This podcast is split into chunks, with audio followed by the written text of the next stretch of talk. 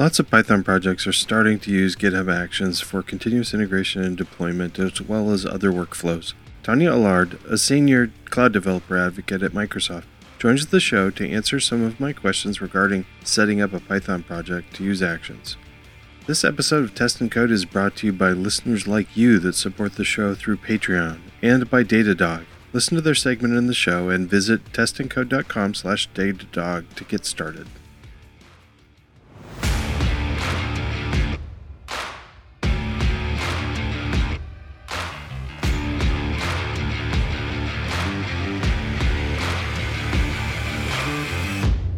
Welcome to Test and Code, because software engineering should include more testing.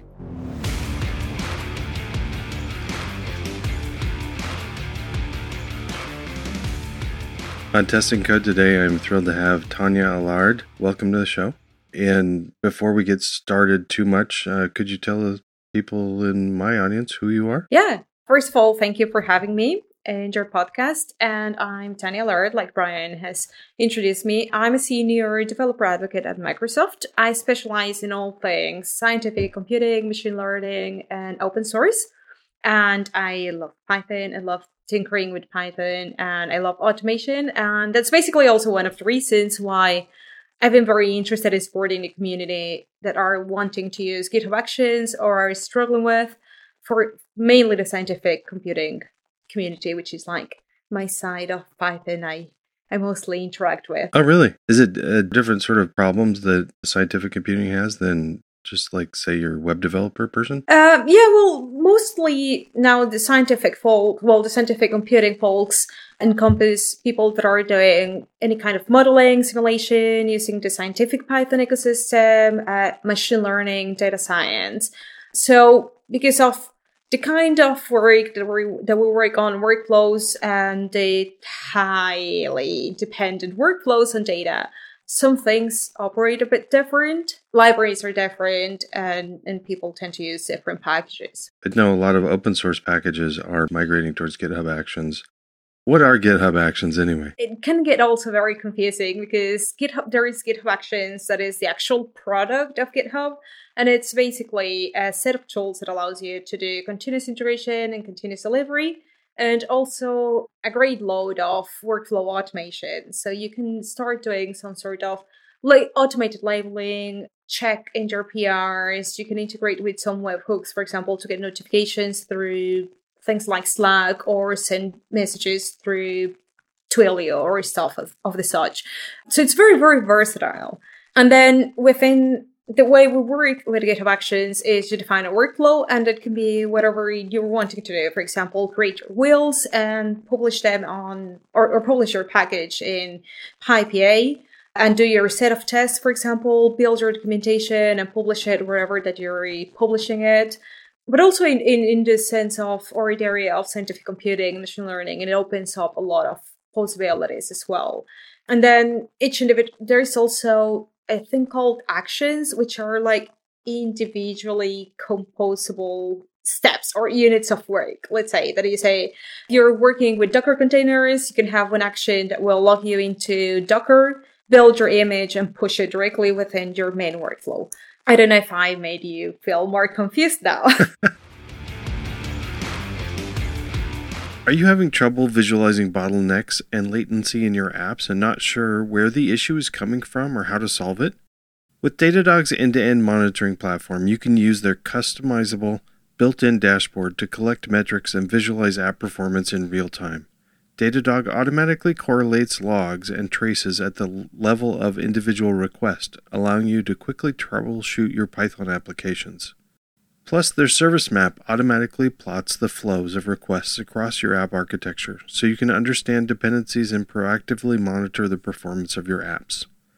Start tracking the performance of your apps. Sign up for a free trial and install the agent, and Datadog will send you a free t shirt. To get started, visit testandcode.com slash datadog. The problem space is fairly broad. We're just doing work based on it's work being done on a server based on some sort of trigger, whether it's a, a commit or a merge request or or something else.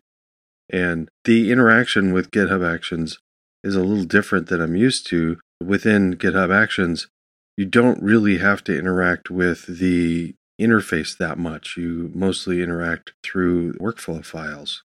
Are there other differences between other competing CI systems and actions that you know of? If you're a maintainer for an open source project and you wanted to cover, for example, the three main platforms being Windows, macOS, and Linux, then you, you would have needed to have a combination of Travis, AppVeyor, or Circle CI to cover that.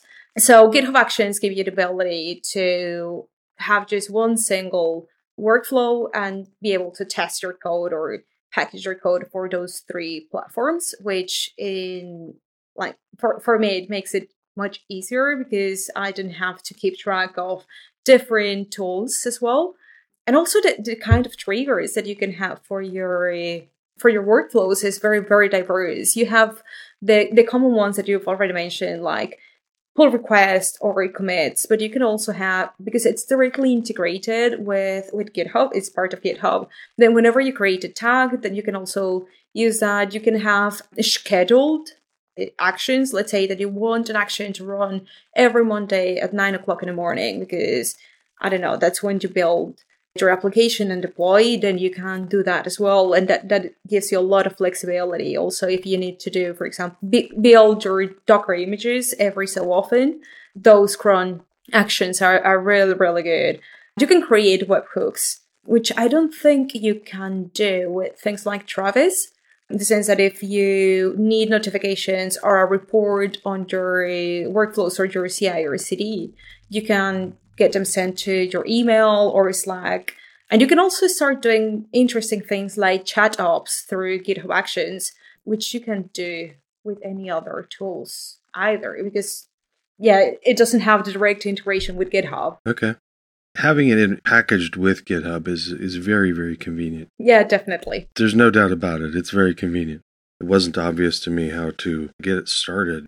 You have a .github directory with a workflow directory and then you drop like some YAML file in there with some syntax, and that gets run. And I don't remember if you have to turn it on somewhere or do you have a magic uh, checklist for how to get started? No, so basically it uh, it is that kind of magic that you create your .github file, your workflow uh, directory, sorry, your workflows directory, and then you dump your YAML file, and that creates a workflow. You don't have to initialize it or um, click button so that actions are enabled. Okay. It just runs. If if you have that there, GitHub will do it. Yeah, exactly. GitHub will directly identify that you already have workflows and run them whenever your next trigger occurs. One of the nice things that now actions have and they didn't used to have in the past is that you if you've never used actions, you don't have actions in your repository, you can go to the action tab and it will try and identify the program language that you're using. So in this case, if it's Python, it will suggest, it will add a very basic main.yaml or workflow.yaml file. So that will give you the starting point and we'll start with some things like install a specific version of Python and then try probably look for your test folder or your test directory. And then you can build up from there. So that's also nice add-on and there are lots lots of starting configurations now. I think there are for node.js i don't use node but there is one for node. There are for docker stuff python. I don't know like rust i think. It's very very diverse. So i've got a directory that i've got so far one file in it a couple questions around that. Can I have more than one workflow then per project? Yeah, definitely. I actually like separating my workflows depending on what they're doing. Uh, so if I have one, for example, that, that builds a Docker image, I have a file called docker.yaml.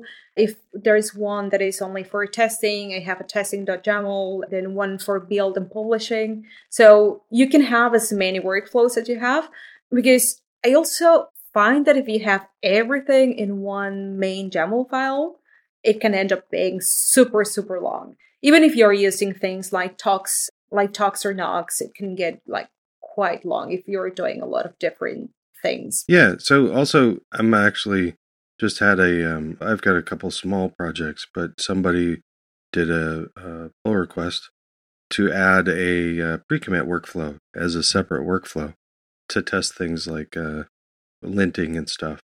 It's pretty cool to have that separate because it is nice to be able to look at the dashboard and say, okay, well, all the all my tests and stuff are in one workflow, and that that was fine, but the um, like the linting stuff failed. So it's a um, different panic level for me of like, oh, my system doesn't work anymore versus it's not formatted right or something like that. Definitely. Yeah, yeah, definitely. Those actions get run on the merge request. I don't know if that's automatic or if I've set that up or not, but does it run all the workflows and all the workflows have to pass before the merge or is the, the merging and workflow not associated with each other at all? I normally just wait until all of the, t- the workflows have passed to be able to merge. That also depends on your triggers because if you have your triggers as pull requests, that that's gonna trigger your workflows. But if you don't have it, it doesn't. But you can also set it so that it's on merge rather than when the pull request is open. So you have like those two different variants. But I just normally wait for all the workflows. And you can also have fi- fast fails, for example, if you're having if you're testing against different versions of Python. Let's say they have 3.6, 3.7, 3.8, or as many versions as you want, and then it fails for one, then you can have a fail fast so that it doesn't continue the workflows for the other different versions as well. Oh, that's great because you know there's not much point if if your policy is that everything has to pass, then there's not really much point in testing everything else. And it, right, there's yeah. a good chance it's just going to fail on everything. Possibly. Yes, there's reasons why we test on multiple ones because of, you know, we're testing compatibility issues. But if there's an actual, like a, something broken in the code, it's probably going to fail everywhere. Interesting. Have you done some of these sessions with helping people migrate? Yeah, so I've been working with, well, actually, because of the tweet that I put up there, a few people have reached out. I'm working on those projects. I've migrated a lot of my own personal projects and projects that I regularly contribute to or maintain. And I've done this in the past as well. When people were also migrating to Azure pipelines, I was helping folks, for example, in the Jupyter World and Papermill. And I always find this very, very interesting. I, I is something that I quite enjoy. I don't know if I'm a weird person, but I, I really enjoy like this kind of problems. So what kind of problems are are different projects having the same problem or are they all unique? Some problems have like have shared problems. For example, there is not a, a very straightforward way to install and start Anaconda environments just because GitHub Actions doesn't provide native Anaconda support. So there are a couple of actions that folks have created out in the community and are available in the marketplace but I still have to find one that does things right every time or the way that I would expect it. So sometimes there are issues fiddling with conda, conda environments and versions. And also there have been some problems with especially machine learning or, or scientific computing. Sometimes you need to compile things on on the fly or you have some certain memory limits. So those also have been interesting things to to overcome. And I actually have been working with some people from Imperial College London, and they're doing something really, really interesting. They're doing all of their benchmarking for for their software or for their code using GitHub Actions and virtual machines. So we've had to find a way to spin up certain virtual machines to do the benchmarking, extract the reports, and then decommission the VMs. That was actually very, very interesting. That was not straightforward at all. Like finding a good way to do this complex workflow was quite challenging. Yeah, that sounds challenging. Um, you did mention that you have used that you've helped people do Azure pipelines in the past also. Are people migrating from Azure pipelines to GitHub Actions or people staying pretty much leaving those alone. I've seen a few people that are still running on Azure pipelines, but also I think a lot of folks because of the convenience of having your code and your CI/CD within GitHub all together, they're starting to migrate. And I think also Azure pipelines, because it, well, it is integrated within Azure DevOps, there is a lot of stuff. So if you just want to do the, the CI or testing or the CD part of things, it was very, very confusing. It was like quite overloaded if you wanted to to do just just that bit. I forgot a question that I had right away, and I think I know the answer, but the name of your YAML file, does it matter? No, not really. I think a lot of tutorials or a lot of the documentation that you're going to find out there is going to suggest you using main.yaml. But as I mentioned before, you can have different files and you can name them as pretty much as you wish. Yeah, depending on what on the task or the workflow that you're doing. Okay.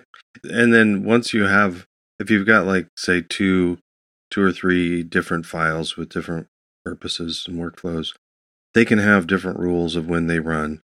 And they also when like but if they all have the same rule, they have the same triggers, you can go to their dashboard and you see all of them as separate tabs then, right? Yeah, that's correct. So you can have each individual workflow with their own triggers, because probably there is some of those that you only need to run whenever you're making a release. There is some others, for example, your linting, if you're using things like Black, for example, and, and Flake 8, you want to run that ideally every time that you're pushing or, or something. So you can see the different triggers. It makes it very, very easy to identify when the workflows are running. Then you can see everything without pretty much leaving uh, GitHub at all. Having those uh, different workflows are good. I was actually just talking to somebody yesterday about tests that you don't really need to run. And he was like, oh, okay, so I got like some weird code that's off in a corner that is just for, it's hard to run because it's a, it's for a different operating system than I'm normally using. So I don't run tests for that. I'm like, oh my gosh, that's exactly the reason why you need to write tests for that and have right and have your CI system run it because if it breaks, you're never going to see it because you're not running that code. yeah, yeah, exactly. And then I think that being able to run on all operating systems, uh, the main ones, you can. It is very very easy now. For example, I I don't use Windows. I develop either on Linux or in Mac OS. But you always want to test that it works for, for those of your users or collaborators that are using Windows. You can even test on Mac with uh, GitHub Actions, right? Yeah, that's correct. Okay, that's pretty cool. Are there different flavors of Linux that I need to test for, or just picking one is that sufficient usually? I normally test on Ubuntu because that's uh, what is available normally. Okay. And I think it's one of the most mostly uh, mostly used distributions. I don't use anything else. Okay. Normally, you, you would already have all of the required Linux uh, packages installed beforehand rather than you having to do apt-get, for example, if it's uh, Debian based or something, or AP, APK Okay. if it's another distribution. So I definitely want to run my tests on multiple operating systems. Um, do you recommend that I run like my linting? Do I need to run that on multiple operating systems, or is picking one sufficient? Yeah, I think for linting, for example, you can just do one one operating system. If you're doing, I think defaults from CondaForge ha- do a lot of different operating system stuff, and they do leverage Windows, Mac, and user it, Linux, Mac, and Windows because they do have to build all of the package. Well, they have to build all of the packages that are then published CondaForge to be Yeah. able to install to be installed through Conda. That's cool. So they're using they're using GitHub Actions. They're using I don't know if they've migrated. They were using Azure pipelines, but I can check now. But I think they're they are a very good example on workflows done right for testing and building on uh, multiple operating systems. Call to action for people. Since a lot of people are migrating, if you're doing something cool within your pipeline, if you could throw comments in there, that would be awesome because people are looking at GitHub projects to see how they're doing things. Yeah, yeah, and also one of the nice things of GitHub Actions is that people can publish their their own actions, uh, which are the individual steps.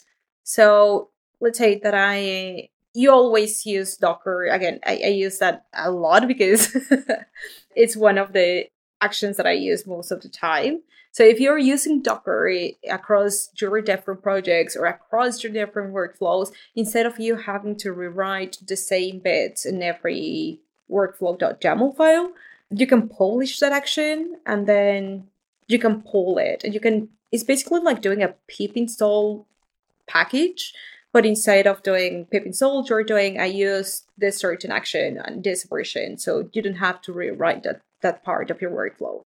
Okay, neat. Is there a place for people to get started Where do people go to just get started and learn the basics? There is the GitHub Actions documentation, and there is also a GitHub repo called Awesome GitHub Actions. It's one of the awesome uh, collections. Sarah Drasner and community have done an amazing job at collating different examples, tutorials, actions that are in the marketplace, but also if you go to the GitHub marketplace and look for actions that do linting or continuous delivery or workflow automation, you could probably find those building blocks already done for you, or uh, you could go to the repos and have an idea on what people are are doing. Okay. Yep. So I think th- those are some some good resources. Well, anything, uh, any other calls to action you want to have people do if they want to know more information? I'm just going to open the same call to action that I've been opening for folks in scientific computing. If you need a hand, just reach out to me. I am more more than happy to help you all. I'm not very good at web dev, so I I will probably be less helpful there, but I can also help. Okay. Just try it. Is that part of, are you doing that as part of your role as a, a developer advocate? It is part of my role. It's not something that I have to, that is like, you, th- this is one of the actions that you have to do as, as a developer advocate. But it's one of the things that I just want to do to give back to the community, help those open source maintainers that are struggling a tiny bit. Yeah, it's also something that I enjoy doing. So Okay. it's a bit of everything. I think that's wonderful. We get we get so much from open source projects, so giving back to that community is really cool. And then if people want to know more about you, how do they reach how do they ask you? On Twitter is that the best? People can reach me out on Twitter. I am uh, easily findable. And also, um, they can go to my website that is trallard, trallard.dev, and they can contact me from there. Thanks so much for um, answering my questions about GitHub Act. I'm sure people will reach out to you. So thanks a lot. Uh, thank you for having me. Thank you, Tania. I'm inspired now to try out some new things with GitHub Actions. And thank you, Datadog, for sponsoring. Visit testandcode.com slash Datadog to get started. And thank you all of the listeners that support the show through Patreon. Join them by going to testandcode.com slash support. All of those links and links to items that we talked about in the show are up on the show notes at testandcode.com slash 123. That's all for now. Now go out and test something.